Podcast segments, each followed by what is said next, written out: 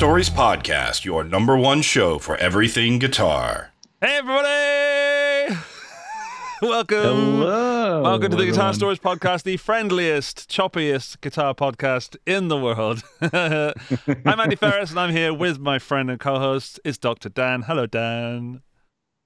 Hello, Andy. How are you? I'm good. Um, I'm I'm great. I'm just still setting up stuff because apparently we had some some some what's it called? Some choppingness and some all kinds of stuff going on this week. I you, I know you're so excited to hear this. This week, guess what I've been doing with my time? Mm, not making any changes to the setup. Not making any changes to the setup. Correct. I have been. That's good. I've been painting walls and breaking tiles on the floor. You know, doing real sort of what you would call classic man things. Yeah. Har, har, har. Have you been building a man cave? No. I've been building a yoga cave. A yoga cave? All Cave's probably the wrong word.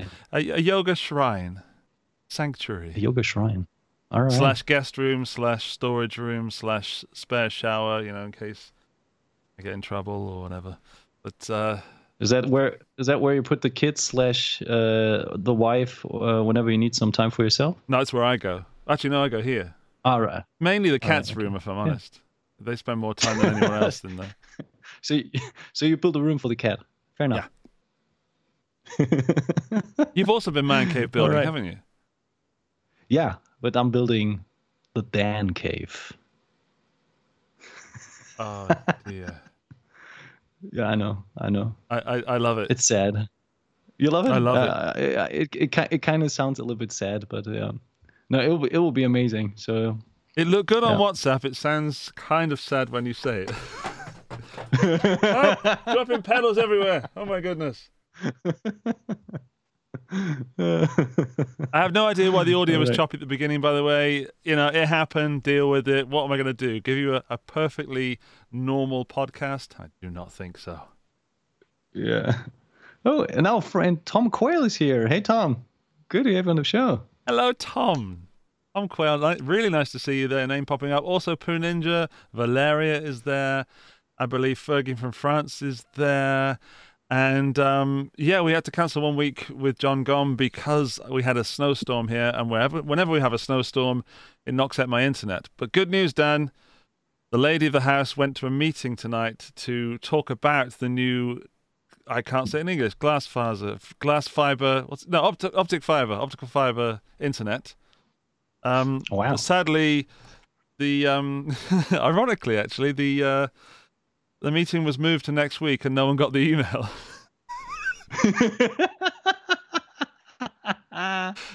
you can make that stuff up. Welcome to my village. so. Uh, Oh, oh, so oh! send Big it by, news, ma- Dan. by Sorry. email or snail mail? Um, Sorry, no, we, we all had to go there and be told in person. the meeting's next week. One person was left there. The meeting's next week. All right. I um I had a moment of fame this week, Dan. You know, because Oh, wow. I'm on Tell that on more. that YouTube thing now and again. Yeah, Um, yeah. I got recognised by the lady at the recycling place in my village. Wow. Yeah, she was looking for um uh, guitar lessons for her daughter, and she looked up guitar YouTube and uh, Austria, and guess who popped up? Me. There you That go. was weird. Yeah. Yeah, but that was I a mean- nice conversation. Yeah. So, are you giving lessons anytime in the future? No. Goodness no. No. Goodness no. no I, I didn't wish that upon her. She'll end up buying ten rats, a couple of DS ones, and a Mustang. That's it. Seven, seven, possibly eight power Job chords. done. Job done. Yeah. Oh, it's so nice to be back. I um I found last last week's podcast a little stressful. You know, it was a busy week and things were going on Yeah. here. And quite honestly, I'm even busier this week than I was last week. However, it's become normal now. You know, you know when when stress, not stress, but um, lack of time becomes normal. Yeah. And yeah, uh, yeah. yeah. it's nice to see you, Dan. It's nice to see everybody in the chat and, and know that we're reaching people. So I'm quite excited. I haven't really spoken to anybody for a while, so excuse the verbal diarrhea. We're going to try and break a record tonight, aren't we, Dan? Yep. Um, I believe We're believe gonna be ready with with the gear news by nine. Yeah. Because John is waiting. Yeah, so we've got 21 minutes. And um, All right. so Shall we start then? let's go for guitar news.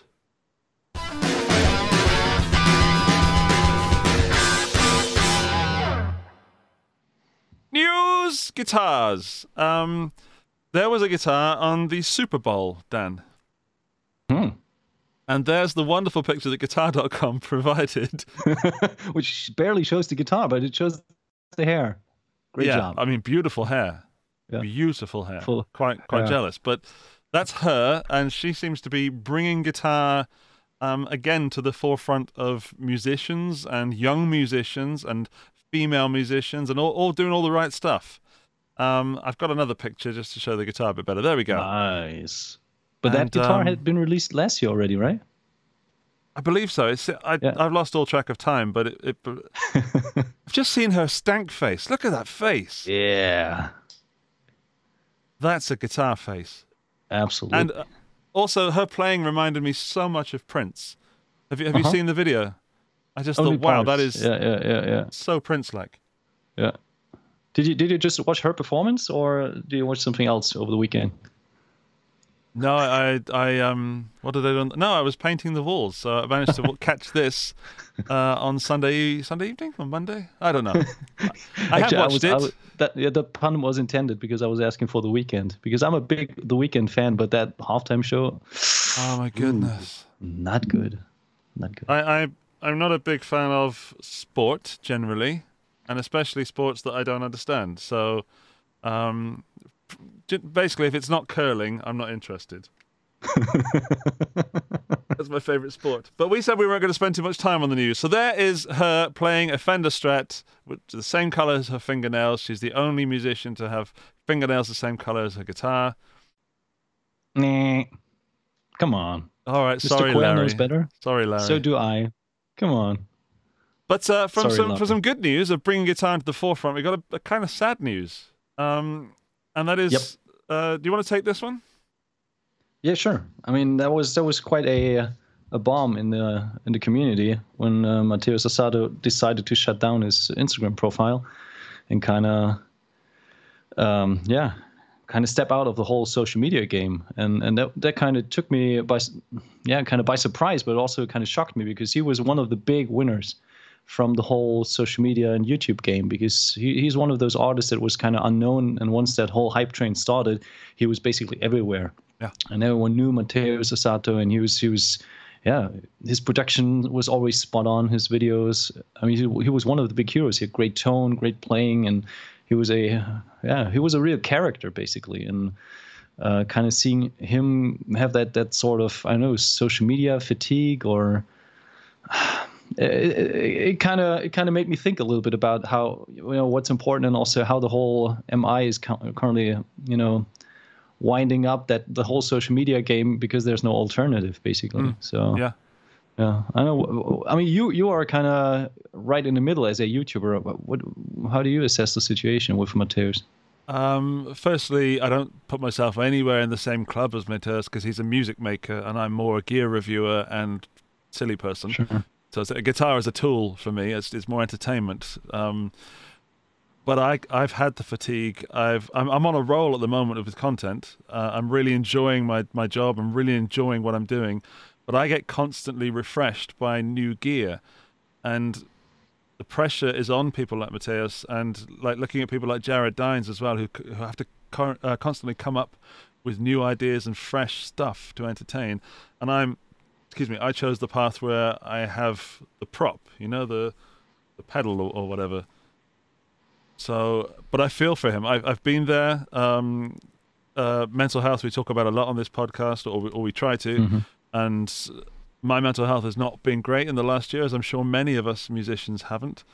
Um, and I wish him all the best. I hope he comes back because I love his videos. But most importantly, and obviously, we hope he's healthy and, and happy before he does so.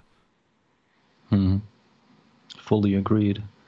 Like Yeah. you, it also kind of made, made me think about, you know, every one of us is so driven by kind of producing content. And when in my role with Ibanez, I'm always looking for, you know, corporations and influencers that kind of have that kind of steady release of, of, of new content, and uh, it, it kind of puts a super uh, hard pressure on you if you have to deliver.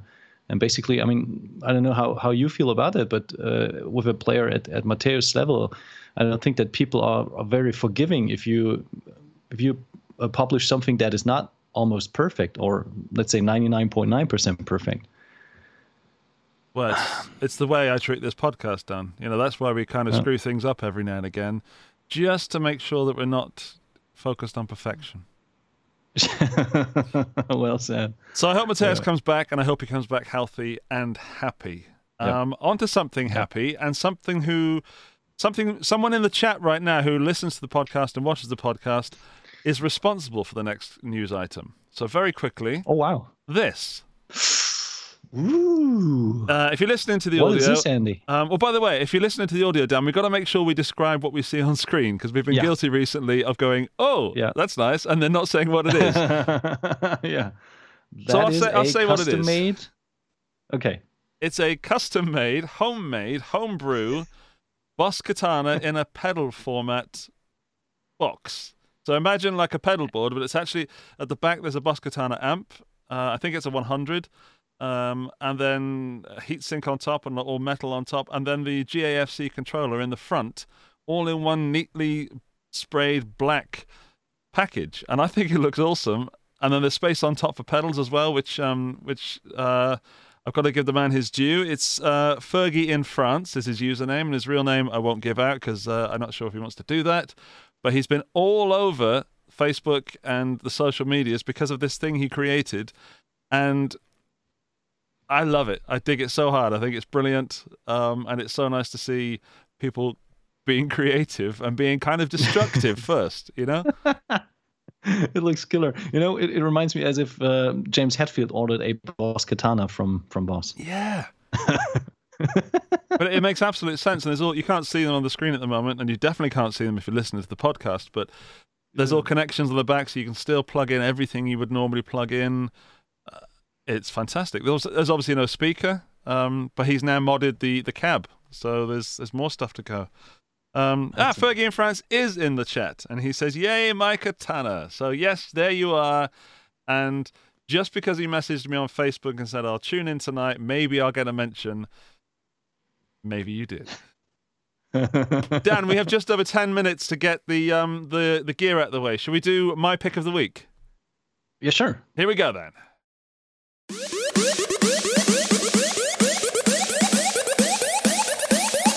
Andy's pick of the week. My pick of the week. Another boss product. Another boss product. Um, yeah.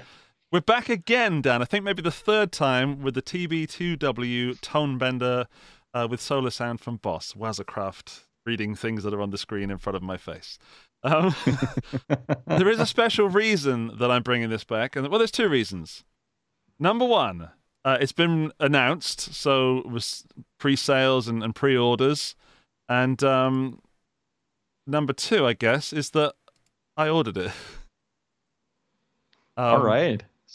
I so... ordered one. Uh, as far as I know, it's paid for. Uh, I don't do things okay. like checking my my bank balance or something. That's scary. But uh, put the order in. What's, it will be coming. What's the delivery date? How many weeks? I think, days? I think months? May. I think May. Okay. It may arrive. It may. Yeah. Oh dear. Um, The important news is that they're only making three thousand because of uh, apparent lack of parts. Because there are certain magic parts, you know, that don't just grow on magic trees. All right, l- l- give me a second. Damn, that, that, that might be a good investment, actually. I think you're just a little too late. Shoot. Yeah, Dan, I, I got one that you didn't oh. this time. Uh, I missed out on yeah. the gold tube screamer, so I'm going for this one. But that is my first pick. My second pick is this, which is not a guitar, it's not an amp, it's not a pedal. what is it? Dan, what can you see? This describe to the people of the podcast what you see on your screen right now, sir. I see like a bulletproof laptop with multiple add-on monitors, and I have no clue what it's for. It looks as if it's been taken from the the, the filming process of the next Avengers movie or something like that. That's crazy. What is that? It's I, I don't know if I can pronounce this correctly. It's an Expanscape Aurora 7. Seven being for the fact that it has seven screens. They're not add on. That all folds down into a 15 kilogram laptop. Wow. Uh, it's got So- super duper processors. It is like for uh, I don't know video editing, audio production, taking things to the moon and back. Uh, Who knows? Yeah. But there's Intel a laptop with i9 seven processor? screens. Yeah, yeah, yeah. Crazy. Hey, and two batteries allow for two hours of unplugged use. Two whole hours. That's enough time to get one tenth of the way to the moon. So, actually, um, I could you could probably write an ambient album in that time. That'd be quite cool. Or I could do one take of one of my videos. there you go. Yeah. I wonder if Tom is already ordering that thing because he's doing all the amazing videos. Well, if you do want to Tom order Cole. it, Tom, you have to contact them. Get this: contact them for pricing and sign an NDA before they tell you how much it is. I know. I go. know. Cheers. All right, my next pick is this. It's a tuner, Dan, the most exciting of all pedals. It's from D'Addario. I've forgotten what they've named it, but the kind of special thing this has is that it's got a clock in it, a countdown timer to tell you how long is left of your set. Okay. which I'm I'm getting like deja vu. I'm sure this already existed, or there existed a, a clock in a pedal format, and I've been in a situation where I've had to, you know, been in timed sets and and um, you know, in between the the bar mitzvahs and the weddings and stuff, and you've only got like ten minutes before the speeches, so you've really got to keep it tight. I kind of like the idea, but I don't know if I if I if I would do that. What are your first thoughts, Dan? Um, I don't know.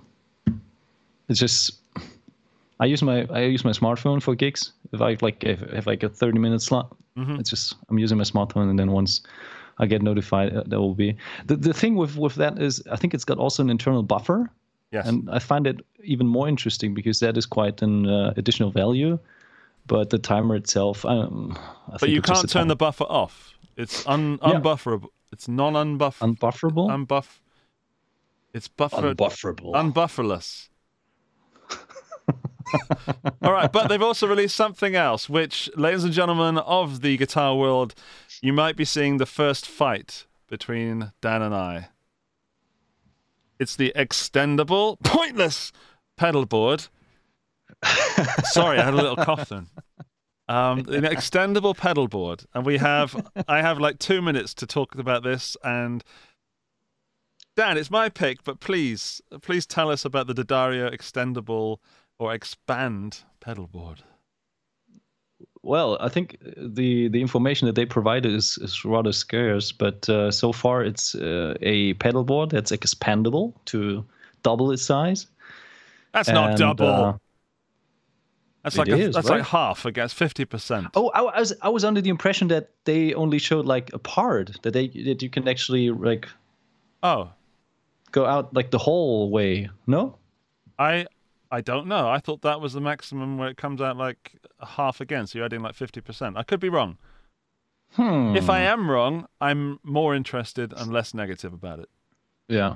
I mean, one key point is definitely it. It comes with Velcro, and uh, Whoa! Yeah, well, no, no, no, Oh but there's goodness. enough enough clearance that the Velcro can slide inside the pedal board. Because then, for me, it really is additional value. Because I mean, you could buy one pedal board and then you decide, okay, I've got a gig where I need a little bit less, so you buy another one. There you go, a smaller one. With that one, you can, you know, expand or shrink it to your personal, like the gig requirements or your personal taste. So I think there's an added value to it, and so far I don't think that any manufacturer has done it. So that's kind of cool. You know, I'm coming around to it. The way you put that, then, There you go. because I was coming at it from a, my pedal board is fixed for every gig, and I hadn't considered that different gigs require different boards. And rather than owning two boards, Yeah. but the thing is, the way I'm coming from it is that if you can expand the board, then why not expand the board and fill it with more pedals? You know. Yeah, but if you're traveling, sometimes you've got some limitations, and you've got to restrict yourself and have some some sort of fly rig or, you know, and, and even if you if, even if you just like you, you come to that situation where you have your pedal board and everything is fixed, and then you want to include a new one, you just want to replace like one pedal, Yeah. and then all of a sudden that pedal is maybe one centimeter too wide, and then everything is screwed. Whereas if you j- can just slide it a little bit further out, Yeah, but there's like a there's like a little lip in between the two sections. So you, yeah, come on, come on. Now you're nitpicking. Yeah, but you you just said that you could put a pedal over the border of the pedal board so it goes onto the extra bit, but it couldn't because there's a little lip in between it. No, but if you if you already have expanded it a little bit and then you decide you want it a, a little bit more, yeah, I don't know.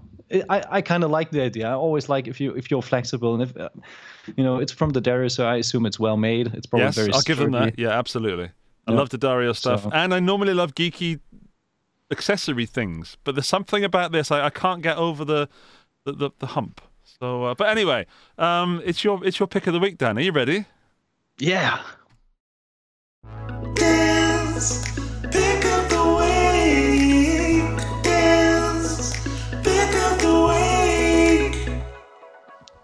It's your pick of the week, Nice. and up first we have this. How cool is that, right? so it's it, and this is like my pick of the week just for visuals. There's no point in in having yeah, you know. There's no point in actually having to create that item just for fun. You know, it's just pretty much the same Blackstar Fly. What's the name? Fly Three Mini rig. Yep. So the mini amplifier, three watts, and uh, I think they didn't change anything except for the color.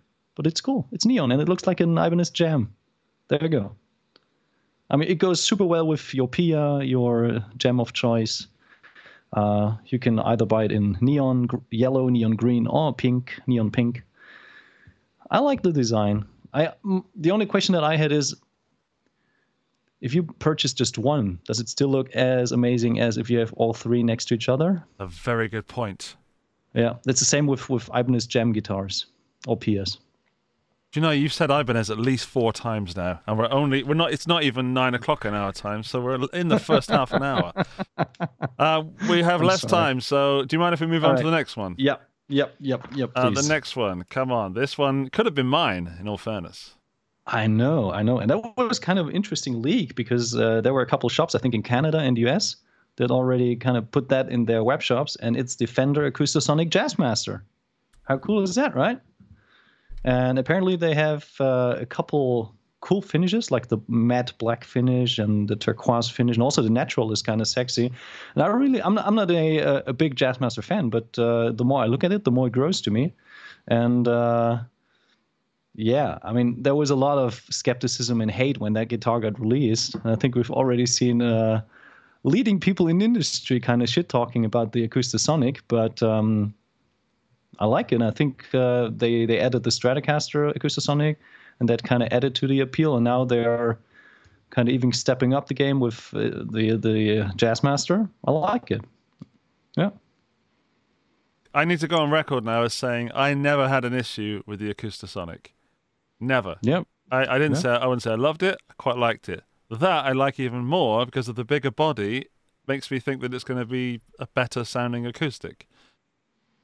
Sure. I mean, if you, it, it's supposed to to to blend together the electric and the acoustic uh, side of things, but to be to be honest, I mean, it's definitely leaning more towards the acoustic game compared to the electric game. But still, it, it plays nice. If if you can afford it, it's it's it's probably a very interesting model to add to your collection. But it's not cheap. Uh, I think the That's the main issue. Telecaster, yeah, Yeah, it's it's prohibitively expensive. yeah, yeah. So yeah. Are they? I wonder. Are they all made in US or are there also some Acoustasonics made in Mexico? Do you know? I do not know. I do not know, but I do know that they were made in Corona because I was at the factory in the room before they were released, and they were all there, and all the Fender guys were like, "Oh, look at all this new stuff," and uh, it was quite exciting to be honest. But I, I'm going to guess they're all American made. All right. Okay. So they'll probably clock in around 2K.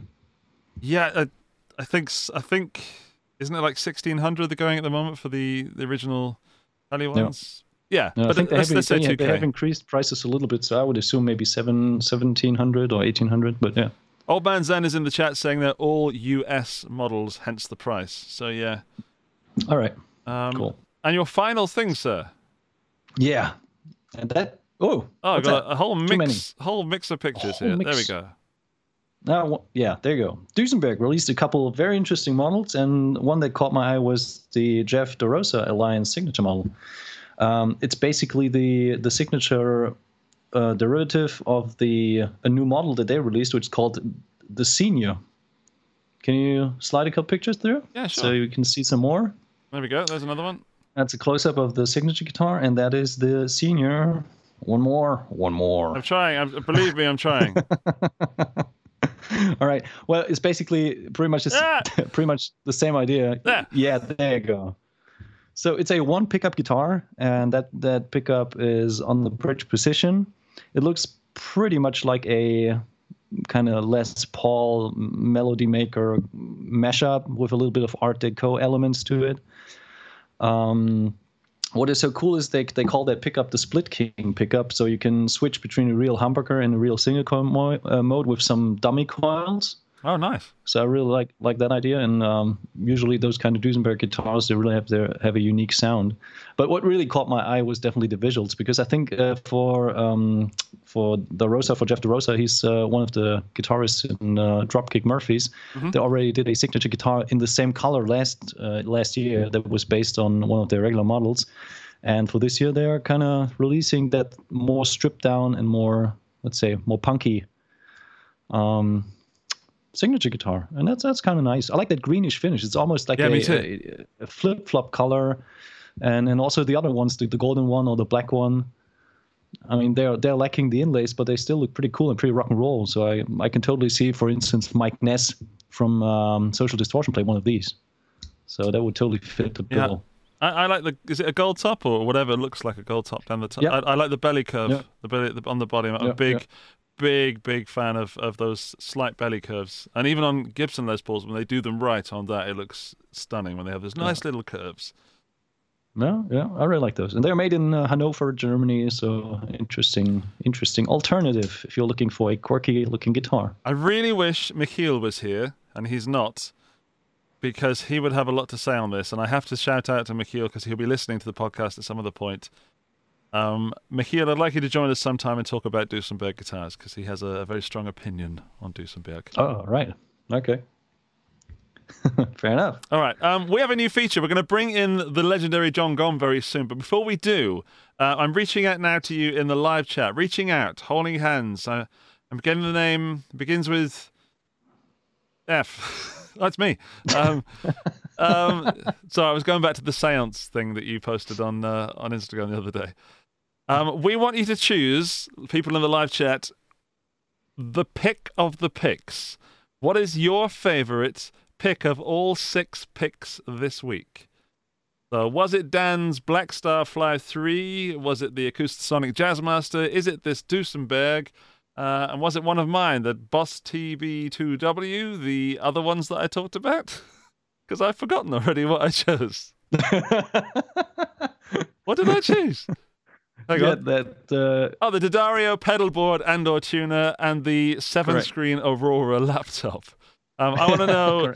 Uh, let us know in the chat what you think is the pick. And while you do that, I'm going to play you a new little song. What's gonna lose? What will they choose? Which gear is pick of the picks?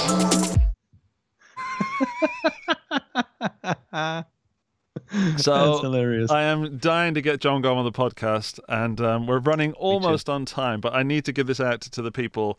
We have one vote for the Jazzmaster Acoustasonic. there you go. That's that's tidy. Uh, so so far, Jazzmaster. That'll do it then. Right, move on. Hey, we get two votes for the Katana floorboard, which is definitely the winner for me personally. It was in the news Because- section, not in the gear section. But Yeah, yeah. But Fair I'm enough. more than happy to give that a, winner because it's our first pick of the pick, and that means I don't lose. I didn't know it was a competition. It's not a competition, but I'm winning. All right, I think everyone decided on the on the Katana floor, so we'll give Uh, that to uh, Fergie. Okay, Fergie, um, in Hey, wait, France. wait a second. Wait, wait, Uh, it just has been just just has been disqualified because he voted for his own product. I see here Fergie in France says Katana floor. yeah, but don't politicians Give vote for themselves? break. Yeah, well, fair enough. Okay. I mean, if it was me, I'd be voting for myself. Um, sure thing. Yeah. All All right. right. Okay. Um, Super excited. Let's get John on the po- on the podcast. Um, how do we do it? we are going to do this a little bit special because we're running with Skype at the moment, and Skype causes massive issues when we start a new call, when we add someone to the call, sorry. Um, I'm sure it's not Skype to blame. I'm sure it's something with me just to get me out of, you know, getting in trouble with Microsoft because they're listening. but uh, what I'm going to do, unprecedented, I'm going to kick Dan out of the podcast and bring him back in. I know. I know. So we're we're going to be Danless for a moment, but um, this is our main scene, and uh, oh look, the, the guest thing has gone all the way up there. I'm going to bring that down there, and what I do is Dan, you're going to have to hang up the call, and I will bring you and John hopefully back in a group chat. And if you're See you listening to the audio podcast, you uh, you won't know this is happening. right, Dan, I'm hanging up on you. Goodbye. Right, Dan's gone. Let's all say nasty things about Ibanez. As if we would. As if we would. So, um, I need to add a a new call, and you've got to bear with me now. Uh, and this is my first time meeting John, so I'm very excited. Dan is back. I am back. Dan is back, and hopefully we'll be joined by John in a moment. If not, then it's absolutely only my fault. Um, I'm sure Dan has another method of contact with him. Nope. Tom has. Tom, Tom, are you still Tom there? Um, so, Dan, I've been listening to John's music. If you're not aware of who Jon Gomm is, um, Dan, give him a little uh, a little plug because you would definitely sum it up better than I can. Ah, well, John is a UK-based modern fingerstyle acoustic guitar player who uh, kind of got also on the radar for a lot of people uh, through his viral video called Passionflower. There he is. Hello. So, um, Hi, Dan. you're now on screen, and the I- people in the live chat are going to let us know if there is an echo at all. Um, and once we've Okay. sorted the tech issues Okay. out, we'll. Okay. Okay, okay. Okay. Okay. Exactly. Uh, people in the Alright. chat, um, let us know if there's an echo. Let us know if the audio is absolutely fantastic, and then we may carry on with John. And I'm very excited. No echo at the moment. Thank no, you. no echo. Excellent. We can go. In that case, Yeah. everybody, welcome to the Guitar Storage Podcast, Mr. Jon Gomm. Hi. Hi. Thanks for having me. Thank you so much for joining us. First thing, John, apologies for having to cancel on you uh, a few weeks ago when we had a snowstorm here in Austria. It just, it wasn't happening. I, I will never forgive you. Good night, everybody. that makes me a little bit sad because I've been listening to your music since back then, and especially today. I know I sound nicer in my songs. I think I sound like a nicer. Almost angelic, you know. yeah. Yeah. So, have have you Yeah. two met before, Dan and, and John? Yeah. Once. Uh, I, once, yeah, at I- Guitar Summit. that's Actually, with right, Tom yeah. and Martin, right? Yep, Yeah. that's right, exactly. With my friend, my really good friend Tom Quayle was there. Um, I've known Tom for 20 years, approximately. And uh, he was actually in my wife's class at music college um, a really long time ago. And yeah, I was like uh, a couple of years older. And um, yeah, and then Tom's gotten on to be like this truly incredible kind of fusion genius and uh, yeah it's cool that we're both still playing guitar for a living and doing that you know and having some success a little bit here and there and we both have daughters the same age that we both have four year olds and they play with each other all the time and uh, yeah we, it, we're good friends it's great That's so lovely. That's good. He was I in the him. chat. He was say it. watching. I love oh no, him. he's back again. I thought he. I love you, Tom. I thought he'd left. He's uh, So he's I saying mean, you're old. considering considering considering you're playing like different instruments like acoustic guitar and, uh, and electric guitar mostly. Uh, do you ever get some time to actually jam, or is that We've done that a you know, little bit. family? There's a video on Yeah. YouTube, but it's really old now. It's like I don't know how old, but it must be like It's before we had kids, um, and uh, yeah, there's a video of us playing one of my songs. So with my stuff, I don't really jam. You know, I, Uh-huh, yeah, it's I yeah. have to play the songs. If if I start improvising too much within the songs, then it's it's pretty much impossible because you know I'm in a different tuning for almost every song that I play. Um, Mm-hmm. So, um, yeah, we, when me and Tom play together, he basically has to learn one of my so- he has to learn one of my songs. Some of them are really complicated, some of them are really easy, but he can handle it. Do you know what I mean? yeah. So um, Dan was kind of summarizing your music and what you do, and then you joined us. And I, I think maybe Dan, you could just should we, should we let John do that? That might be maybe see if he's got his elevator pitch sorted out. Um, okay. No, I don't have a pitch. I'm not that kind of uh, musician. But what I do basically is that um, I'm a singer songwriter. I play acoustic guitar and sing, um, but I play guitar in an unnecessarily flashy way the whole time. So, so I just have these kind of dual universes that I live inside. Um, like, uh, you know, I want to be Jeff Buckley or um, Joni Mitchell, but I also want to be um, Michael Hedges, one of my great uh, acoustic guitar virtuoso heroes, or Steve Vai, who's one of my electric guitar virtuoso heroes, or Joe Satriani. And I don't play, you know, shred electric guitar anymore, but I do shred occasionally on the acoustic guitar. But also, just my approach is that kind of progressive approach. So even though I'm working in a slightly different field, I'm not uh, playing kind of rock metal, and I'm not playing, inst- uh, you know, mostly instrumental music. I do play instrumentals too, but um, even though I'm working in a different field, my approach is inspired by those heroes from the kind of electric guitar world. So I'm I'm, I'm very progressive in the way that I approach playing guitar and making music. and you've just released a new album. I To have. pitch it a little bit. I have. Oh, you- which one is? Oh, is that the book or the? Is that vinyl? What is that? That's a vinyl. It's a Yeah, that's vinyl. Okay. Yeah, yeah. So yeah, there's a because there's a big there's a big book as well, which is pretty much the same size as that.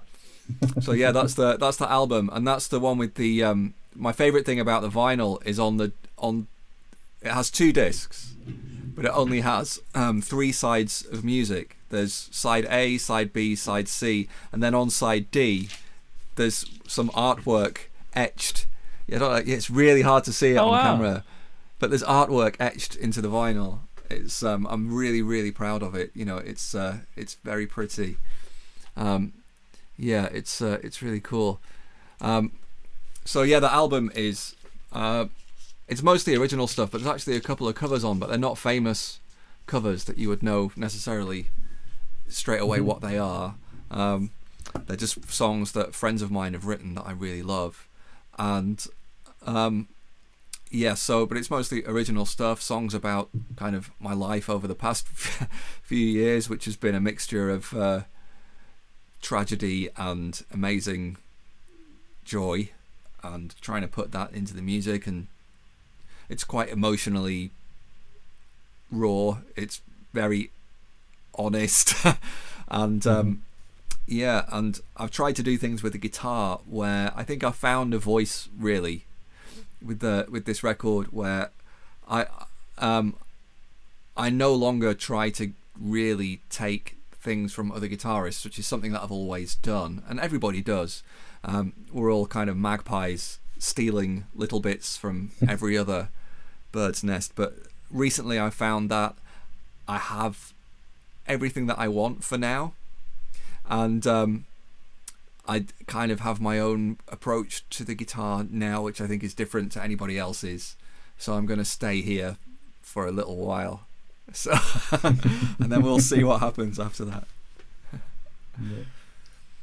And I think I, I commented I commented on one of your posts already that some of the songs, while they don't give away their meaning immediately, after you you listen to them a couple times, it all unfolds right in front of your like inner eye.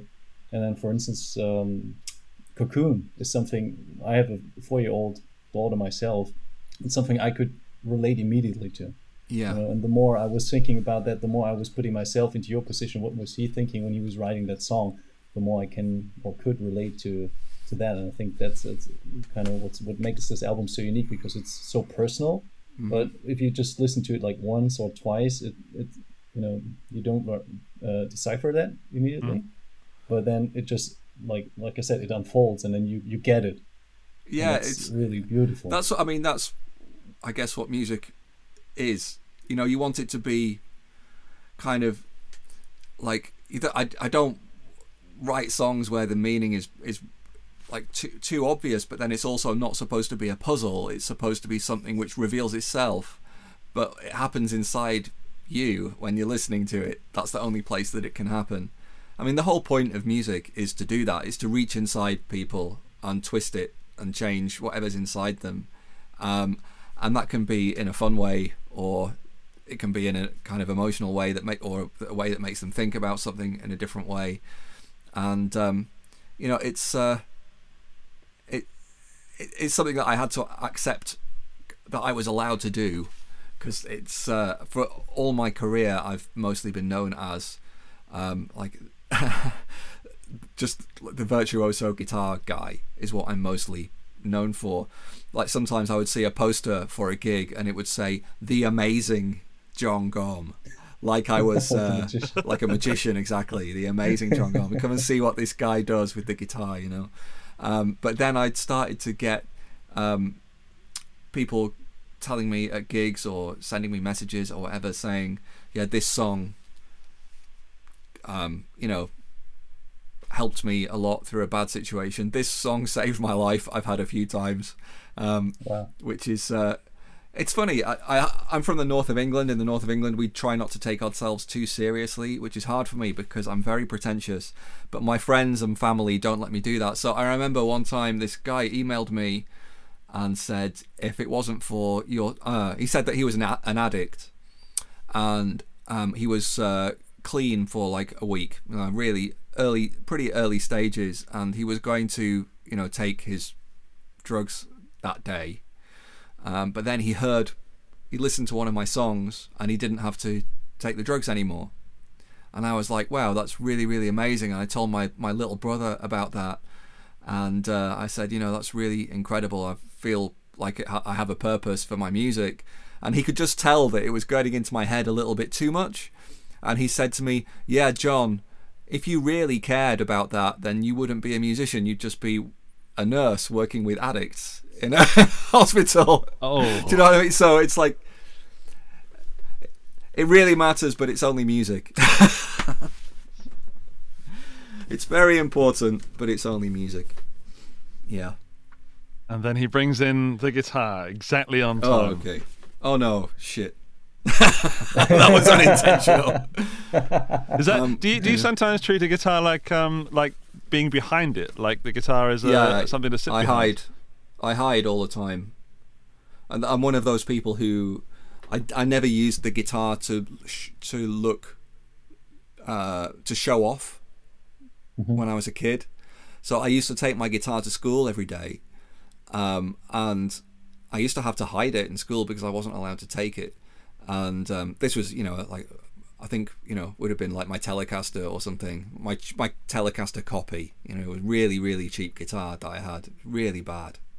That one was bad that I'm thinking of now, and um, I uh, put it, you know, somewhere where I would hide it away. And when I would get it out, people would want to listen to me, which I found really I didn't want them to listen to me. And also some people would be annoyed like I was showing off and I found that very confusing because all I wanted to do was go into my little world uh, and just be alone.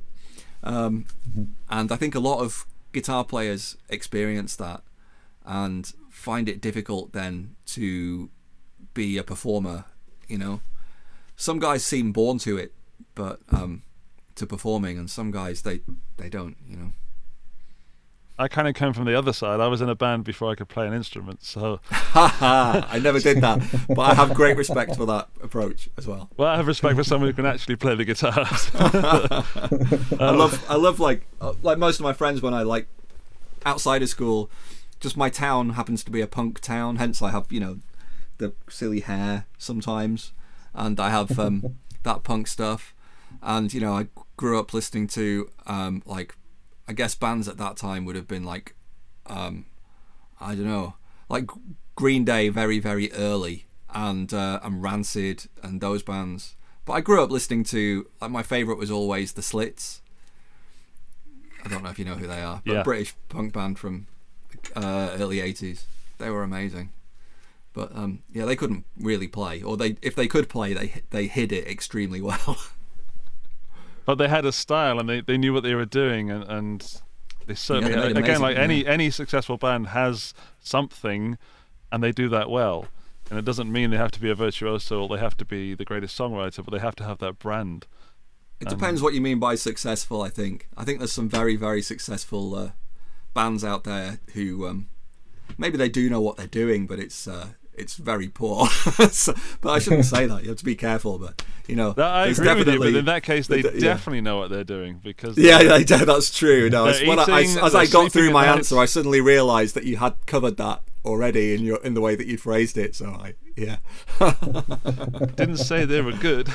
um, I just want to say to the people in the live chat, because we are live right now on YouTube, that um, if you've got any questions for John or any favourite songs or anything that you want to talk about, or maybe he also saved your life and we can explode his ego in this chat, um, Yeah. then that would be nice if you brought it up. If you haven't listened to John's music yet, I urge you to, and you, you're actually allowed to do that sort of on a phone or something whilst we're doing this live chat, just so you can get a feel for, for John's music. And um, speaking of a feel for John's music, uh, John, my, my girlfriend is a yoga instructor and a yogi, and she does yoga a lot. Um, and sh normally she has to put up with me playing guitar and loud guitar, and sometimes I play something where our tastes sort of cross over, and then sometimes it's super ambient, which she loves. And your your track uh, Passionflower today, I was playing that uh, on the family speaker, and she just sort of ran in and said, "What's that? I need to use that in my next lesson." And, oh, um, that's nice.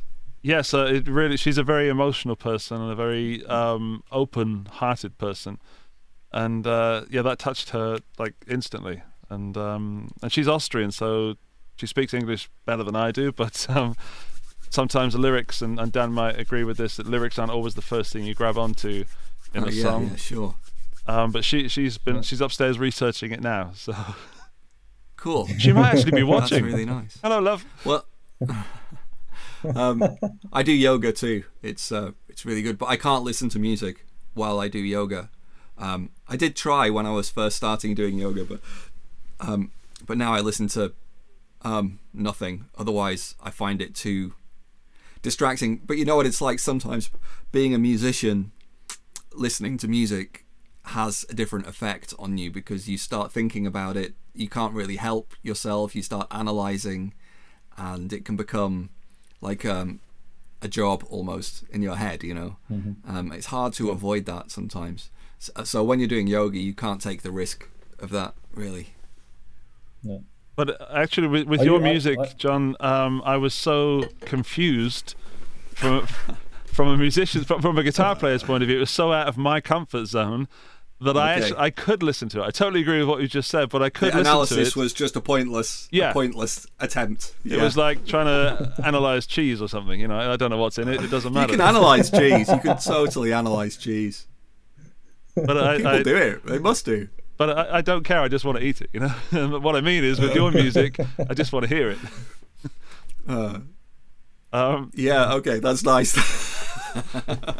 uh, basically, your, your music is cheese, is what I'm saying, but not not yeah. Well, music. sometimes. So, John, are you a very analytical person when it comes to writing music, or or are you like driven by a melody and then you compose the rest? Okay, you see, What's so like- I think both of those can be the same. So I am really analytical, but it, that can come out in different ways. Basically, when I write, there's there's two stages to it. There's two separate parts. Um, one is without the guitar, so that can be quite instinctive, but not always. Sometimes I have like theoretical ideas that I come up with, and it could be that I've come up uh, that I think of words or a melody or um, it could be that I think of uh, a feel, like a, a tempo with a, a groove, or it might be that I hear a chord or a scale that I like the sound of, and I think I want to use that sound, and that sound starts just living inside my head for a long time. And um, that can actually be quite a quick process sometimes as well, the, the writing. And then I'll pick up the guitar and start arranging. Um, but by the time I do that, the song is pretty much finished, or at least I know exactly what I want it to feel like when it's finished. I don't want to say sound like because I might change the sound, I might change the odd note or chords or whatever, but I know what it's the song is supposed to kind of be. Um, so then when I pick up the guitar, then it can become really painstaking and very analytical. I mean, the first thing I have to do is decide how I'm going to tune the guitar for that song, Yeah. and that process can take a really long time. Sometimes I get really lucky and I just come up, up with the right tuning, and that straight away is an is an analytical thing. So I have to think, right, okay, what key is this thing in, approximately, you know, a, give or take a, a, a few notes up and down, and then, okay, if it's in that key, where do I want the where do I want, for example, the open bass string to appear? Do I want that to be in the song at the start or not? Um, so then I'll have to start thinking about what I want to tune the other strings to, and that can be quite theoretical. So if the song is in you know a certain key, then I'll tune the strings to fit the scale or whatever, you know. And uh, yeah, but that's that can take a few days just to figure that out before I even play a note, you know. So yeah, it's uh, it's complex. Was that a approach that you already chose when you were playing the electric guitar? No. Or was that something that that kind of okay? No, I never played electric guitar in different tunings and stuff. No, um, but Oh wow. Okay. yeah, no, I, I have a, um, you know, I'm very kind of qualified. I have a lot of music education, um, of playing, you know, learning. Um, I went to college with Tom Quayle. You know, we, we went to the same school. So, um, and I went to the Guitar Institute for three years before that. So that was all standard tuning, learning, you know, jazz theory, learning um, loads of different styles of guitar playing, um, kind of session type approach of learning lots of different techniques. Um, so yeah, I have that background, but um, then I just decided that I don't know with with acoustic guitar I could be totally my own, I just creative thing and not have to worry about anybody else. So yeah, that was just my approach. Um, I've got some questions from the chat, if I'm a chat, if I may, Great. John. Yeah. Uh, Valeria would like to know: At what moment did you realise that you had found your style, and was it writing your latest album? Yeah, it, it was. So thanks, Valeria. Um, yeah, it it was writing the latest album for sure. Um, it just felt different to the other things that I'd done before. Um, I just felt like the way that I was approaching the guitar was a way that nobody else was probably doing it, and nobody else would would do it. And I don't know how big or small those differences are, but I think it almost helps me that there's the whole um, fingerstyle world has evolved in the past kind of 10 years. And um, there's a very certain kind of way that people play and they use lots of different techniques but it is it is quite traditional fingerstyle with other things added. And I never approached the guitar like that. On acoustic guitar I always wanted to make fingerstyle just one aspect of the technique. So there's loads of songs that I have where I don't do anything that could be called fingerstyle. It- I don't actually pluck the strings in a regular way. Um, and I've always felt that I should do that, that I should play more traditional things and proper guitar. But then more recently, I just decided, no, I, I don't care about that anymore. So, like most of the techniques on my new album are extended techniques. Most of it is tapping, percussive, you know, harmonics, and I do occasionally pluck strings as well, but just not that often. Do you think, like with the release of the album, the things that musicians um, need to do to promote music these days, which is not just making the music, have you done or will you ever do a, a masterclass or anything on the technique that you use or techniques? Um, so I have videos that you can get. Do you mean I haven't done a live? I haven't done a, uh, a live masterclass, or but I probably will do that at some point. Um, so I mean, there's who knows what you have to do these days. What still, what's really important is touring, which I, I haven't been able to do, sadly. Um, so that's that's that's really sad. You know, it's really really hard. Um, but uh, yeah, in terms of the other promotion stuff that musicians feel they have to do, I kind of people say what should you do, and I kind of say just don't worry about it because nobody tells them that, and it's the most important thing, and it's the hardest thing to do as well is to not not worry so much about it because there's people who are much more famous than me and they are less popular than me on say Facebook. It doesn't mean you you can't count your success by the number of likes something gets or even the number of plays um, because that's not the only way that people listen to music and you don't know what impact you're having so I just wouldn't think about it in that way.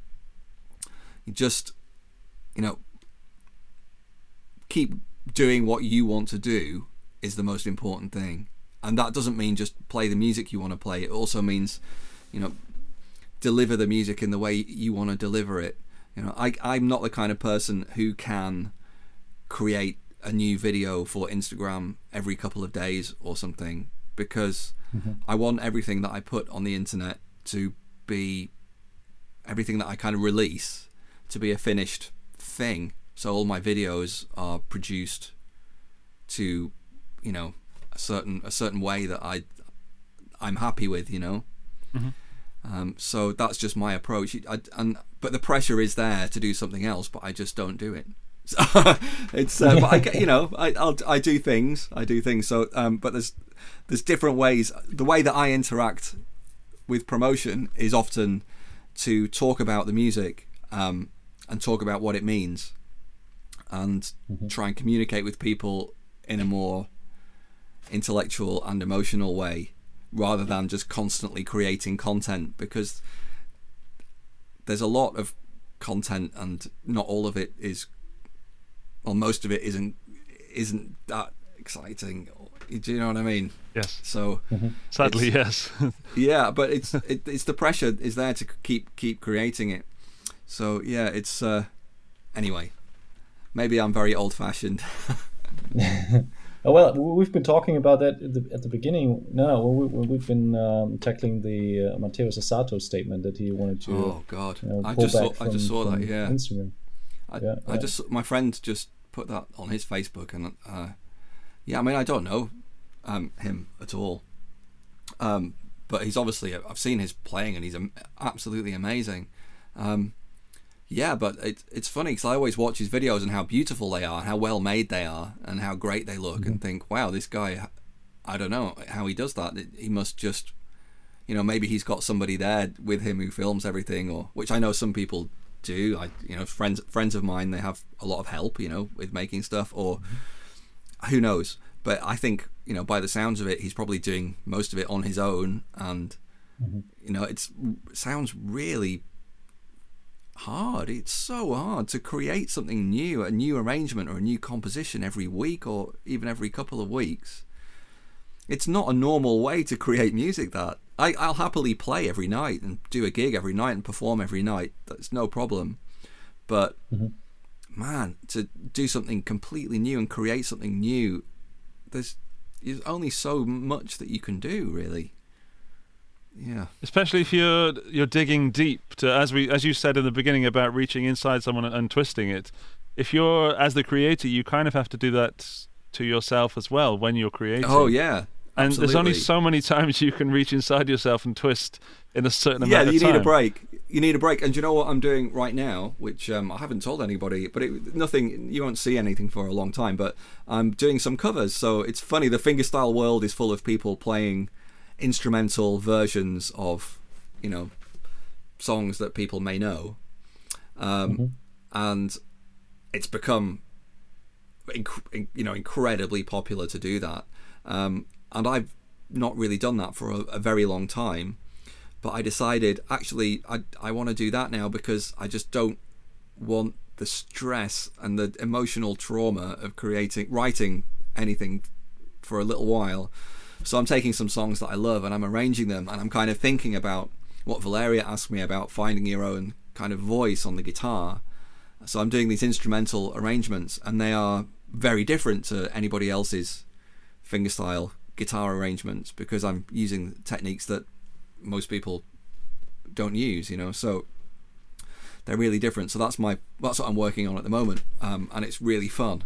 It's just really there's no pressure, and it's really nice. That's good to hear. Well, I think yeah, that's a good approach, definitely. To avoid that kind of fatigue that we've been talking about. Either Yeah, I didn't do it on purpose. Pressure. I didn't do. I Yeah, didn't yeah. like think. Oh, I better take a break now. I just had this really strong urge to like. I really want to arrange a couple of songs, you know. So, Yeah. uh, so that's what I'm doing. Yeah, So will we be hearing those at some point? I, I'm not even going to say what they are yet because No, uh, no, but- I really want to keep it secret. I really want to keep it secret. I don't know if they're that famous as well. So I maybe I'm kill, I'm shooting myself in the foot a little bit because when you're doing these arrangements, you're supposed to do you know the the biggest hits by the biggest bands, but um, Yeah. these are not maybe not that famous, but they're songs that I think are you know that I really love, and the songs that I can hear on the guitar straight away as soon as I hear them. So, but I can't say what they are. I hate that. I, th- I like the approach. really sorry, really like it's the I'm not trying to be it. I know I hate it as well. I really hate it when people do that. I'll tell you something. There's there's an electronic thing, not to what I'm playing, Wow. but to the the music. There's a kind of yeah. They might not be what you would expect. They're not kind Is of it guitar is it songs. smack my bitch up? No, I would never. Okay. do. I don't think so. No. It's that Prodigy? Who's that by? That's the prodigy, yeah. Yeah. In case you ever do, I, I'd like a, a little liner note. You know, Okay. Inspired by Okay. Jon. Can we talk gear because I'm an absolute gear freak, and um, if you wouldn't mind, I also know you have some new gear, as in a new guitar, and um, do. Because we have Dan here, of course, um, we need to talk about the Big Eye. Uh, I've got some pictures actually that I'm going to uh, superimpose over you. There's a, a photo of a Okay. certain guitar um, from Ibanez. Yes. This is quite um, a guitar. So, yeah, um, that's uh, the new signature model guitar there. I wish you could see the back and sides in that photo because it's like it looks like a black guitar, but it's just a black top. So it's like a a, s- um, a matte, pretty much a flat black top. That's the the very first headstock. There's no guitar attached to that. That's just me holding the first headstock that they uh, that they ever showed me. I drew that headstock myself, like wow. on a piece of paper. I drew I drew it, and then Super cool. um, I kind of managed to get it onto a computer, okay, and sent it, and then they kind of neatened it out. And I thought, it's funny. One of the first things that the Ibanez guy said to me is that there'll be some things that you can't do. One of them is the headstock because it's so important to the Ibanez branding. and I thought, well, I'm going to give it a try because I've got this really good idea. Because what I went for there with this um, is, can you see it at the top? It's kind of like the the kind of 90s rock electric if you think how it's like a uh, like a tick shape, but with a, a bit taken out of it, Yeah. in like a in a Jem or a. So I've done the same thing, except it's much smoother and more shallow, so it suits an acoustic guitar. But it's actually the same contour, just completely right. reduced. And then if you Ah. look at the bottom of the headstock, Yeah. how on um, on the Ibanez you can it's always offset, so one side's higher than the other. Um, Aha. Not like on a Gibson where they're the same level. Yeah. At the bottom, one one side is higher than the other. So I I did exactly the same thing there. So it kind of looks like the headstock of you know a JS or a Jem, except it's an acoustic version. So um, every everything about the guitar had that much thought go into it, every single bit. Um, that that's one of the prototypes that I'm playing in that picture. So that's the very all that's correct about that guitar is the shape of the body. Though even the headstock was just a rectangular headstock on that. so that was um, yeah, just to check that the body shape that we designed was good because the body shape is weird. It's uh, it doesn't look weird until you look very closely and then you realize it's asymmetrical. So the waist of the guitar is offset. You can kind of see it. Ah, there. yeah.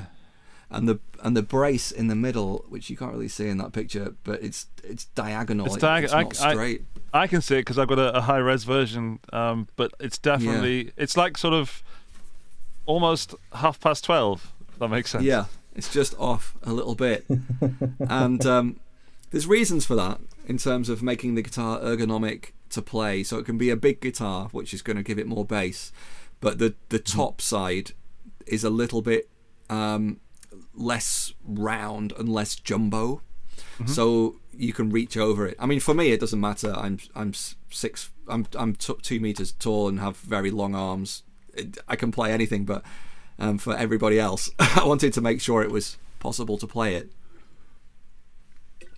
Um, yeah, but basically we have this Pau Ferro back and sides. This is a prototype too that I'm holding here.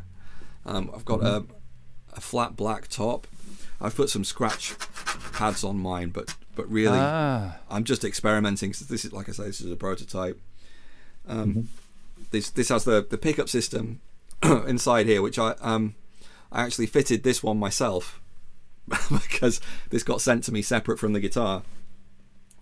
Um, but yeah, it's a three-way pickup system with a humbucker, a microphone, and a uh, body sensor on the wood.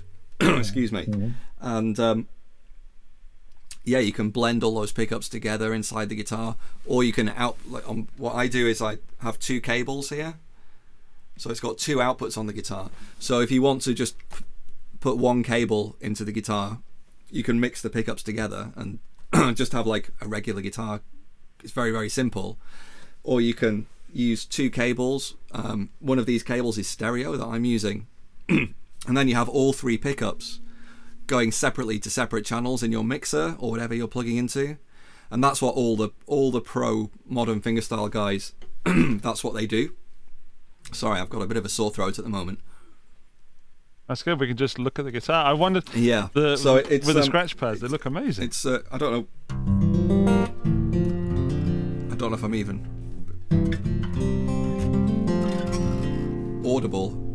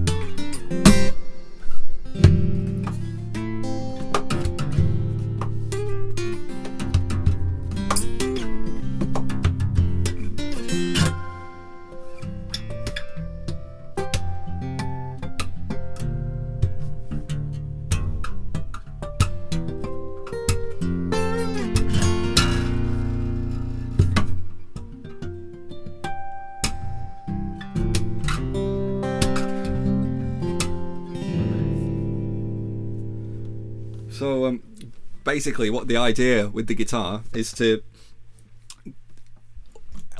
every guitar that kind of a modern fingerstyle guy uses um, is probably a boutique guitar that cost, you know, a really big amount of money. Not not necessarily, but um, usually. And then it's customized with different pickups to be able to produce the sounds.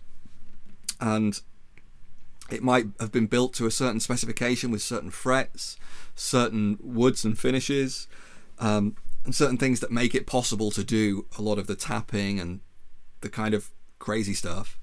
Um, and also to get that kind of modern fingerstyle sound that's very full and very rich because usually it's people playing without a band you know it's this isn't um, a kind of music where generally you're strumming while you know there's a ba- bass player and, and a drummer and uh, and a keyboard player or, or whatever it's it's solo music mostly so the guitars that people use they sound different to like a folk or country guitar you know which is what most of the guitars that you can buy are designed for. So most of the big companies who've been around for a long time, they're making guitars that were intended for um, country guitar and folk guitar. So with this kind of style, you need that big, full, rich sound. You need to be able to sound big without the bass player and without the drummer. Um, so that's what we've done, really. And as far as I'm aware, it's the first time that we've there's been a kind of mainstream company that's made a guitar for modern fingerstyle music. Um, so it's very, very exciting, and a lot of people, a lot of my friends who are fingerstyle guitar players, who are professional guitar players, they're really excited about it because it it's validating for us. It makes us feel like our genre and what we've been doing for years is, you know, people are people care about it. You know. Uh, a lot of people uh, have seen the guitar and they don't really understand it, and kind of exactly what you've just said is what those people need to hear, because it's not a campfire strummer. Um, it's um, although I'm sure you could do some campfire strumming, but a lot of people got confused about what it is that you guys do. And if they could just watch what you played and listen to what you played and then hear what you just said, I think that would definitely clarify a lot of those. They're not naysayers, but they're unclear, as it were. No, if if um, I mean, it it's it's totally possible to play like modern fingerstyle on a traditional steel string guitar. It's possible, but um, you don't ha- you don't get that rich bottom end. You don't get that. you- kind of what's great about the style is it feels very satisfying to play. So as I'm sitting here playing it, there's there's the bass rumbling through my body. There's uh, you know my big kick drum sounds and and my hi hat sounds and my my sparkly treble that I can use for playing melodies if I want to, or just creating um, like shimmery sounds. And it's so full. It's it's like being, you know, like a a keyboard, like a synth player or something. We have all these different sounds at our disposal, and you don't really get that with regular steel string guitars. That's why when you see um, most of the kind of well-known modern fingerstyle players, they are playing something that you don't know what it is because you know it's it it's got a name on the headstock and you don't know what it is, and it's often because it, that headstock is that that name is a luthier who builds twenty guitars a year, and that's it. You know, so mm-hmm. yeah. Also, I think you you've decided very consciously on on what the specs went on on this guitar, starting from the jumbo frets to the offset design. I think like how many iterations of your signature guitar was there? Like uh, I think I heard a number like thirty different prototypes Oh, floating shit. around. That's really scary. Is that correct? Um, I don't know. I don't know. Wow. I don't want to know. That's too many guitars. I you see, and it's funny because I've always been like somebody who plays the same guitar, and I had a couple of other guitars like in the background, but really I've just played the same guitar all my life, and um, I never had, I never owned many guitars, and I've never been one of those people who likes to buy loads of guitars. Sorry, because that's the last thing you want to hear. but um, I, uh, but now my my house is full of guitars, full of prototypes. uh, yeah, but it's um, it's just been really really fun working with Ibanez, and incredibly like just easy in a lot of ways because I've never been told no really. Um, Just I've never been told that oh no we can't do that. You have to compromise on that. Just never, you know. Uh, and there's been things that I've suggested that we've tried and they haven't worked. Um, but it's usually been me who said no that that didn't work, and then I feel really guilty because they've built a guitar or whatever, and and uh, I've tried it and it's just it's just ten percent worse than you know. Oh, no. Do you know what I mean? It's not like it's terrible. It's just it's Yeah. just ten percent worse. So no, we need to not we need to take that away again, and um, Yeah. yeah, it's been a really long process, but I really hope that it's been a good learning process for Ibanez as well. So, um, as they move forward and become an acoustic guitar, I mean, they already are, but, but as they become uh, a well-known um, acoustic guitar maker, that's that's hopefully as known for acoustic guitar as it is for electric guitar, I hope, and bass. I hope um, you know they take some of that information forward as part of their their journey and part of the learning process. So, you know, because I've learned a lot from them, so much. Yeah, yeah. yeah, I think that's the give and take that you always have when we when you you know cooperate on a signature guitar with an artist. But that that vision to uh, kind of create a modern fingerstyle guitar for players also in affordable ranges, I think that dates back already four or five years when there was that vision when people, especially in Japan, like Shinji and Masashi, when they kind of picked up that trend and thought, well, Ibanez has always been a, a brand kind of pushing the envelope and, and kind of picking up new trends and supporting the players with tools to, to kind of spark their creativity and kind of provide them something that they don't have to tweak. They can just take it out of the case and start playing. So there was that kind of vision that grew on to, to um, design instruments that are made for modern players. And uh-huh. then, you know, you get in talks with, with artists like yourself and, and then they can contribute so much more to and, and all of a sudden that learning curve gets even steeper you, you, talk about that as if that's how it happens but it isn't i mean i've worked with companies on on different things and um, it's quite rare that that happens it's only been recently that i've been able to persuade people to to listen in that way and and usually with a product you know a guitar or an amp or something they've already made it uh-huh and then they yeah. send it to me. They've designed it. They've made yeah. at least a prototype, but probably they've made the first production model or whatever. And then they send it to me, and I just think I really wish that you told me about this, and um, mm-hmm. But you know before before you started doing it or as you were in the process, so I could have changed it before because there's so many things that you could have done that you didn't do, mm-hmm. you know, and that's what usually happens, and it, it's frustrating. You know, it can be kind of sad.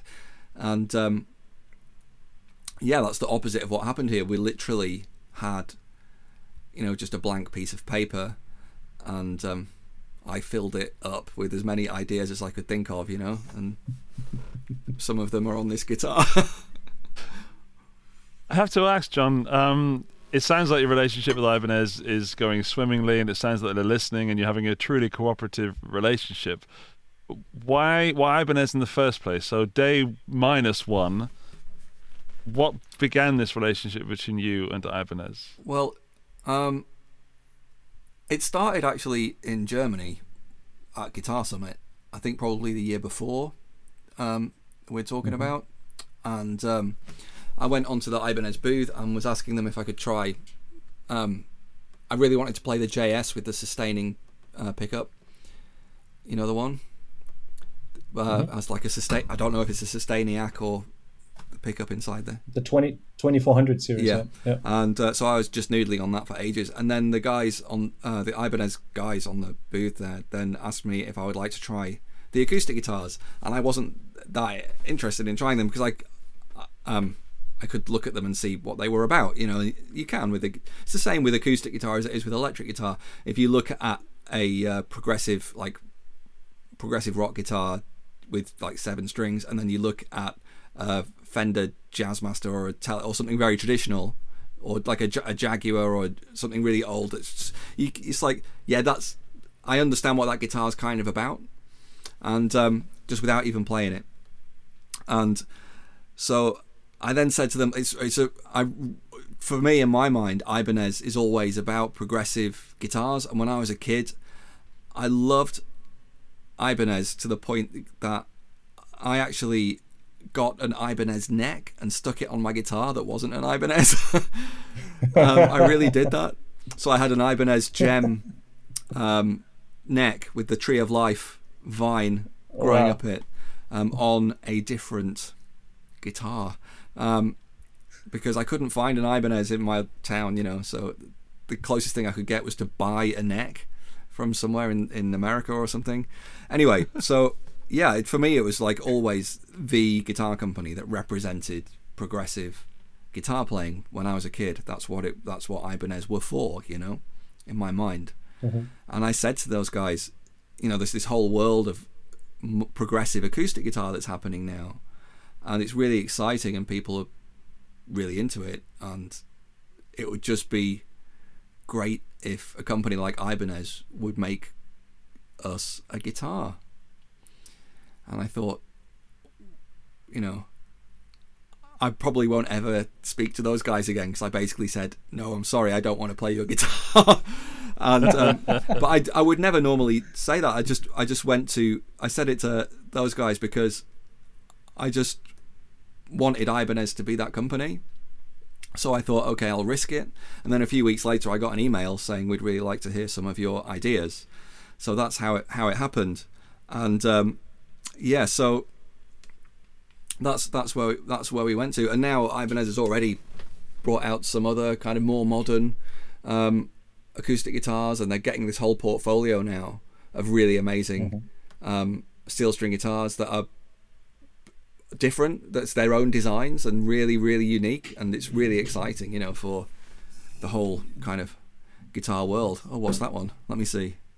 Adva- the Advanced Acoustic Series. Oh yeah, yeah. That's got released in December. It's got also multiple. I tried. I tried um, one in. Uh, pickups. I Yeah. tried one in. Um, I, I there was that one, and there's a smaller. Is there a smaller body one as well?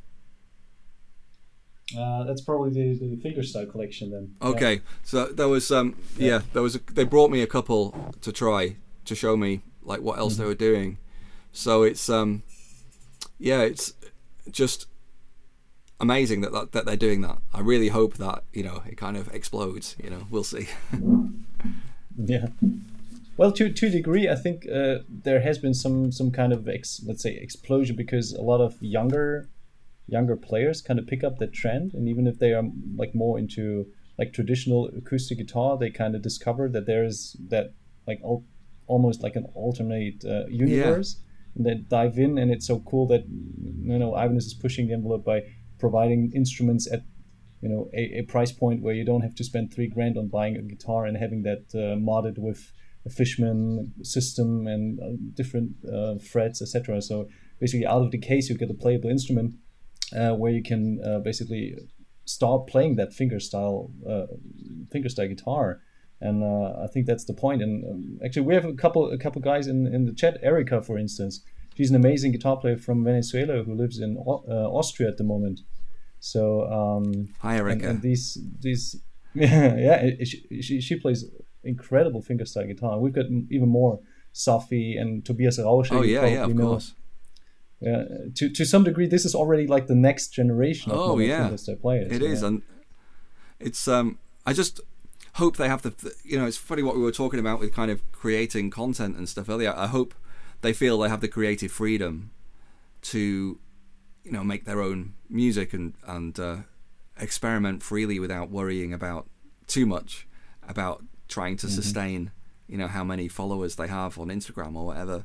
It's it's it's uh, you know it's it's really tough that there's a lot of pressure um, but yeah um, it's it's great that that, that um, evolution is happening I kind of just always want to tell people to just go back to Michael Hedges and listen and just make sure that you know where it comes from you know so because he's my hero and he really is like the root of pretty much everything that we're doing. So yeah. I'm making I'm Yeah, for a making notes because I'm know, super interested. yeah, but it's so cool to see that for for so many people that are in the chat and probably check out that live stream later that Jon is the hero and they started or they they got to know him through Passionflower or Cocoon and now are diving into that kind of style and he's their role model and, and kind of stylistic uh, you know like role model like I said and um, and, and basically that I think that's that's also part of why as an artist you can be proud of the achievement of, of um, inspiring other people to pick up the guitar and trying out different styles and trying to be creative in a in a way they probably never have thought about before. Okay, yeah.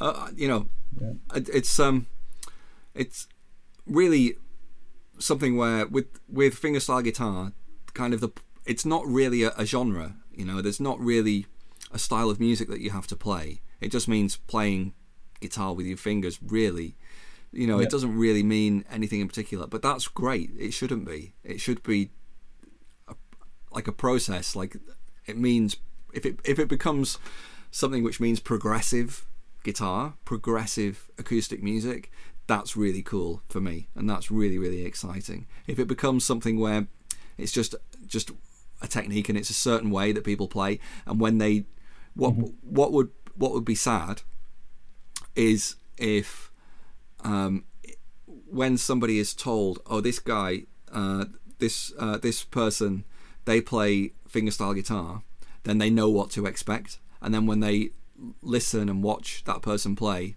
they are correct. They did know what to expect. That would be really, really sad. What's great about fingerstyle guitar now is that you can somebody can say, "Oh, this person plays fingerstyle guitar," and it could be anything that you're about to hear. You know, I hope. Sure. So, you know, I really, really hope that continues. You say it's not a genre. How do you perceive that? Do you think like mm, fingerstyle guitar is uh, perceiving the instrument as a as a band, or Yeah, maybe. That's a great way to think about it. Yeah, I'd certainly don't. I certainly like that definition. Yeah, that's fine. okay? I just realised I've never felt so calm whilst doing one of these podcasts. Normally, I'm a little bit manic and, and quite, you know, energetic, and I, I feel immensely calm right now. And um, but but not tired, not in a in a lethargic way. Certainly, just I, I feel very centered. As I think I just extract people's stress from them and, and take it all into my own body. I think that's what happens. oh no, hopefully not. yeah. You, you can come back every week, please, with Jon's five minutes de-stress. But I've, I've got a question, Jon. You've you've uh, been a professional musician for so many years. If there was uh, an, a certain form of advice that you could give your your younger self, or like the next generation of of uh, acoustic musicians, what would that be? Is there anything in particular that you learned the hard way, or where you think, oh oh, God, that, yeah, that was so a tough much. lesson? Yeah. Okay. Yeah, so much. But um, I- I think um, something that I've never had really as a person, I've never been very good at understanding is like the concept of having your own boundaries of like what you accept for yourself and what you don't. And um, it took me a really long time to figure that out of what it is that I need. And then it took me a bit, a little bit more time to have the courage to actually kind of demand that from my own life. Do you know what I mean? And, and sometimes have to say to somebody, "No, I don't want to do that," or "No, I don't want to do that that way," um, because uh, yeah, it's um, being a musician is a really hard job when you get out on the road and you start doing. It's really tough, you know. It's really physically and emotionally demanding, and I've really, you know, done myself some damage in both ways. Um, and yeah, I think having uh, just the the courage to say this is this is what I can handle and knowing what you can handle in advance, you know, is uh, is really important. But I never I never knew that when I started out. I didn't really have any idea. My my uh, childhood consisted of me being shut in a bedroom playing guitar, pretty much. Do you know what I mean? So I didn't have too much to prepare me for that. So yeah, it's um yeah, that's one piece of advice. And another piece of advice I would say is um is just um just be kind to people like other musicians. Be respectful of um, anybody who comes to see you play. Be respectful of the fact that they're there you know and that's that's really important too because the worst thing that happens to friends of mine who get any success as uh, as musicians is that they they become I don't know they think it makes them really great people because they're because they're successful and that's not what makes somebody a good person you know? It's really not. There's other things that make somebody a good person. So it can be it can have a negative effect on on people. So and that doesn't have to be like a, a big thing. It can just be can, i can remember it really early on. Sometimes i'd play and it, I have the opposite problem, which is that people will tell me how great I am after a gig or after like an open mic night 20 years ago, and I won't believe it. I, I find it impossible to believe. Like literally, I, I cannot honestly believe that inside myself.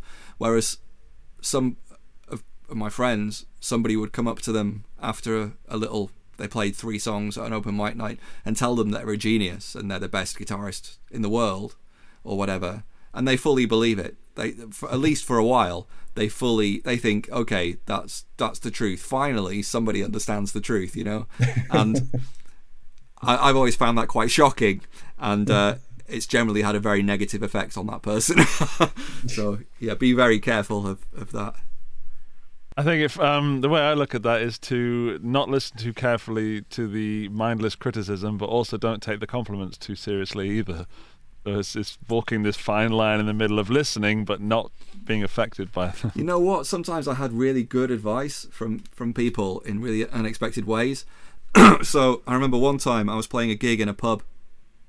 Um, it's a really long time ago, and this uh, this guy came up to me and you know he was a really big guy with a long ponytail, and he told me that he'd uh, I can't remember like he'd been a roadie for Led Zeppelin or something, um, and uh, you know I say or something because I can't remember exactly what it was, but it, it was he he was trying to kind of impress me, you know, in that moment, and I thought, okay, here we go. This guy's gonna he's gonna give me some uh, really great unsolicited advice straight away, and that's what he did. Um, um, but actually, turned out it was good advice. He said to me, "You know what? You should tune your guitar lower." He says, "You know, your voice is um, quite often, you know, you're you're pushing it a little bit, and I think your guitar, your your overall sound would be better if um, if you lost a bit of treble and gained a bit of bass. So just tune your guitar down a little bit." And I was like, yeah, okay. and I did. So the next day I tuned my guitar lower. Uh, it was hard to play because the strings were loose, so I started finding out about heavier strings that you can get. And um, yeah, I always wish I could thank that guy because I've been doing that ever since. You know, and that must be must be 20 years ago. So yeah. So there you go. It's a very strange, very specific piece of advice. So it, it's weird sometimes that happens. Yeah, but also you know? that that says something about you, Jon, that you took that advice and did something with it, rather than say, "Screw you, I know what I'm doing, and this is what I do." Um, yeah, a lot- I mean, a I lot of probably people feel that taken that emotion. I could probably feel that emotion. I can kind of feel it now. I'm definitely that's a thing that I can experience. Is like, you know, that happens, and it's always that conflict. If somebody tells you something negative, you have those two responses. One is, "How dare you." What do you know? And the other one is, oh God, they they know everything. They can see right through me, you know. and you can have those two feelings at the same time. I can, um, and neither of them are, are real, you know. But it's uh, yeah. But sometimes somebody just gives you advice at, at the right moment. Yeah, because I've had lo- you know, we all get loads of advice as musicians. Like mostly, why don't you go on Pop Idol? Why don't you go on X Factor? That's the main. it's the main thing.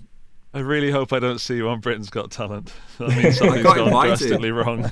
I got invited after Passionflower went viral. We got a phone call um, saying, um, you know, come and play. You don't have to do the uh, preliminary things. We'll make sure that you are in, you know, the TV rounds and all this kind of stuff. They didn't say that at first, but then my wife was my manager at the time. She said, "No, we're not interested. Sorry." So then they started to explain, "Oh no, you'll be like a special case." Um, and um, at that time, she was also a singing teacher, and a lot of her friends, a lot of her pupils were going on or wanted to go on talent shows and saw that as the the thing to do, and some of them did try it, you know, and so she felt very angry that I was being offered a little cheat. You know what I mean? Yeah. and because these kids believe in that, they they believe it's real. Um, I mean, she told them that she that, to fuck off. I think, but um, that's because we have our own issues with those kinds of things. But um, Yeah. yeah, it's uh, it's still it's pretty cheap. So I, I was offered, I was offered, but you know, there's some. I don't think there's anything wrong with them for you know any. Everybody's different, right?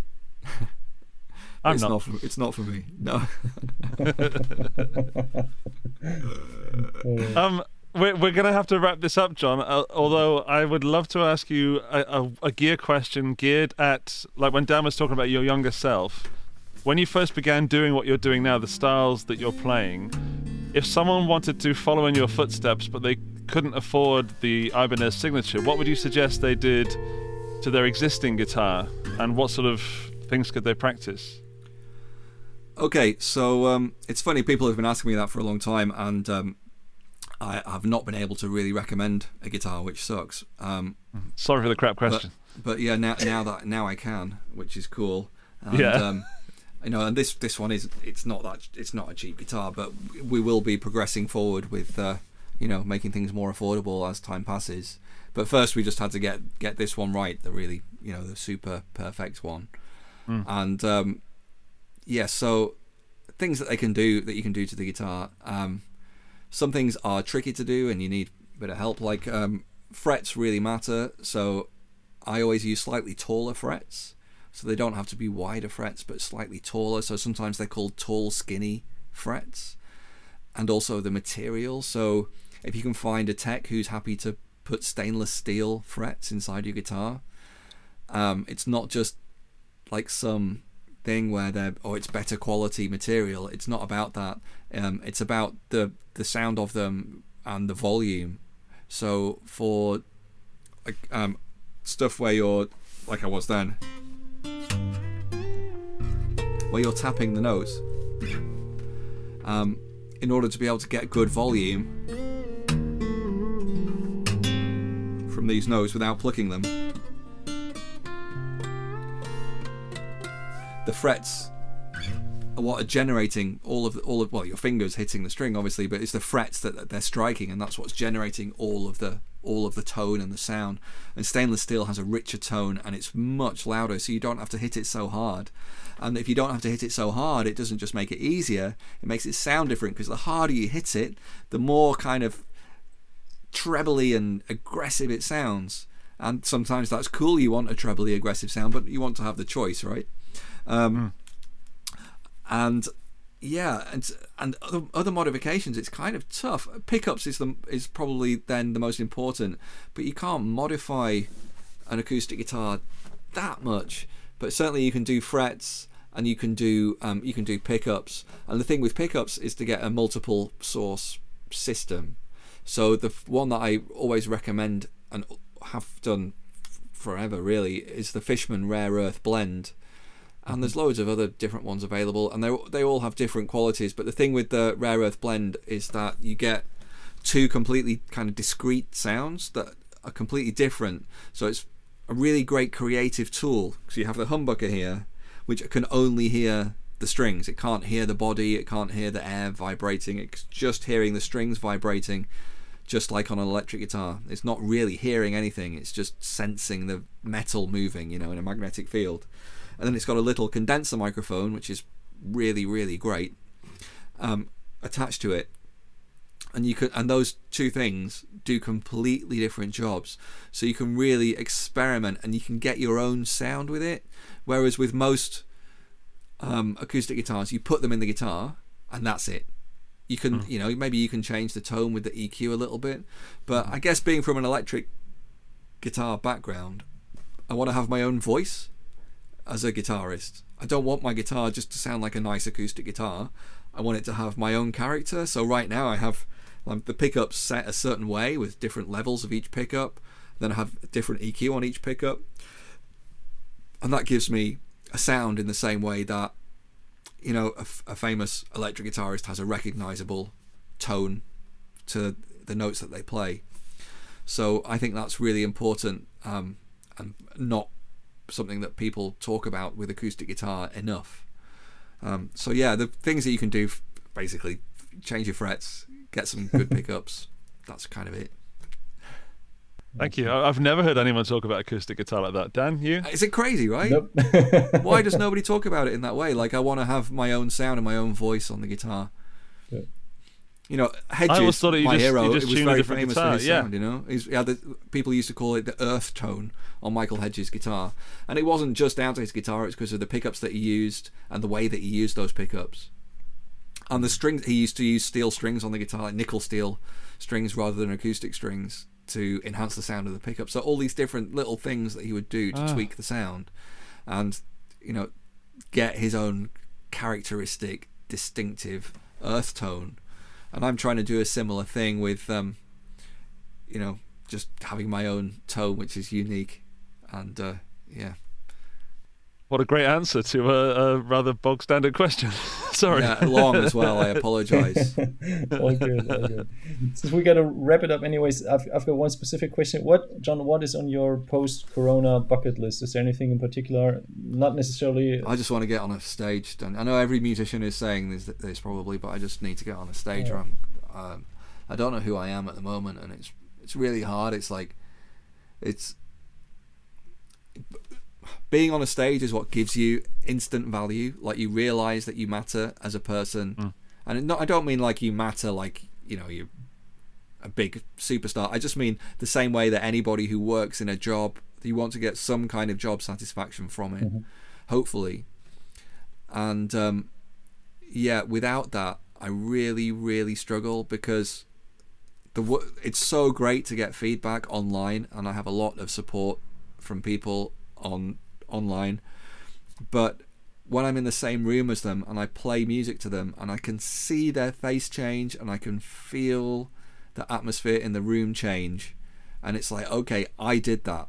I made that thing. That's what I make in my job. Is I make people like feel a little bit different than they did mm-hmm. before, and without that, it's like I don't know what the point of me is, you know, and that's you know I'm also a dad and a husband and and and that stuff. But you, your work life, I think, matters in that way, and it's hard, yeah. So I just need to get back on a fucking stage. uh, we keep our fingers crossed that uh, soon that Yeah. we can make that happen and see you on the stages and uh, also present that lovely guitar and the new album because that's just incredible. Got to show it again. it's going to be great to get on a stage. I'm going to have new songs. I'm going to have a new guitar. It's going to be a whole new human, and I can't wait. Well, I hope you get the opportunity to come to uh, to Austria, and if not, then Germany. Because We're looking at Austria actually. My, my my agent actually asked me specifically about Austria last week, so um, yeah, it could be happening. I once played in a place called Die Brücke, the bridge. Is that right? Mm-hmm. In yeah, Graz. Brooklyn, yeah, Graz, yeah. That's that's one of my favourite places, and the lady who runs that place is called Doris, and she's quite strict. She she usually tells me off at least once during the gig. Last time I remember she said, "Stop speaking German. Your German is shit. Just speak English. We all understand." If you could play a place called Schlachthof, the Alte Schlachthof in Wels, that would be great because that's only 15 minutes from my house. So That'd Okay. be very con- I'll very remember that. convenient. I'll try. But I, I am willing to travel further. Okay, man. Dan, thank you for inviting Jon, and Jon, thank you so much for joining us. That was truly enlightening and enjoyable. And also, I have to say, the live chat has never been so quiet in the sense that they all must be paying attention because normally the oh, chat's going, and and the it's it's the people are there. It's just it's silent until you say something, and then people are going, "Yeah, that's right," and I agree. So you, you have absolutely captivated our audience. That's and- funny because I'm a troll. I'm a terrible. I don't mean that in like I, I I attack people on the internet. I just mean that I do tend to post mostly, kind of. I just take the piss in that British way. So I'll just if like if sometimes I watch the Guitar Hour, um, Tom's Tom Quayle's thing, and I go on it purely just to make stupid comments in the chat and try try and put them off. That's the only reason. Uh, yeah, that's what I usually uh, do as well, but uh, not this week. So I think they were actually Oh, listening very closely. Yeah. That's nice. Thank you. Guys in the chat, if you haven't checked out uh, Jon's latest song, um, it's called The Ghost Inside You. I think the video has been released last week. Yeah. And The Faintest Idea is the album. You can grab it from, I think, your website as well as Amazon and all, Yeah, yeah. all the other stores. It's on it's on Kscope Kscope Records, and you can just find it pretty much anywhere. Awesome. Well, again, thanks, John. Thanks so much for joining us, uh, for telling us your guitar stories. And um, yeah, hope to see you soon playing live for us, Yeah, for man. our audience. And see you next week. Yeah, please say hello to, to England for me and um, everybody listening on the audio version. Thank you for listening and I hope you enjoyed the music and I hope it came across so nicely as it did for us. And we will see you and hear from you next week. Bye, everybody. Bye.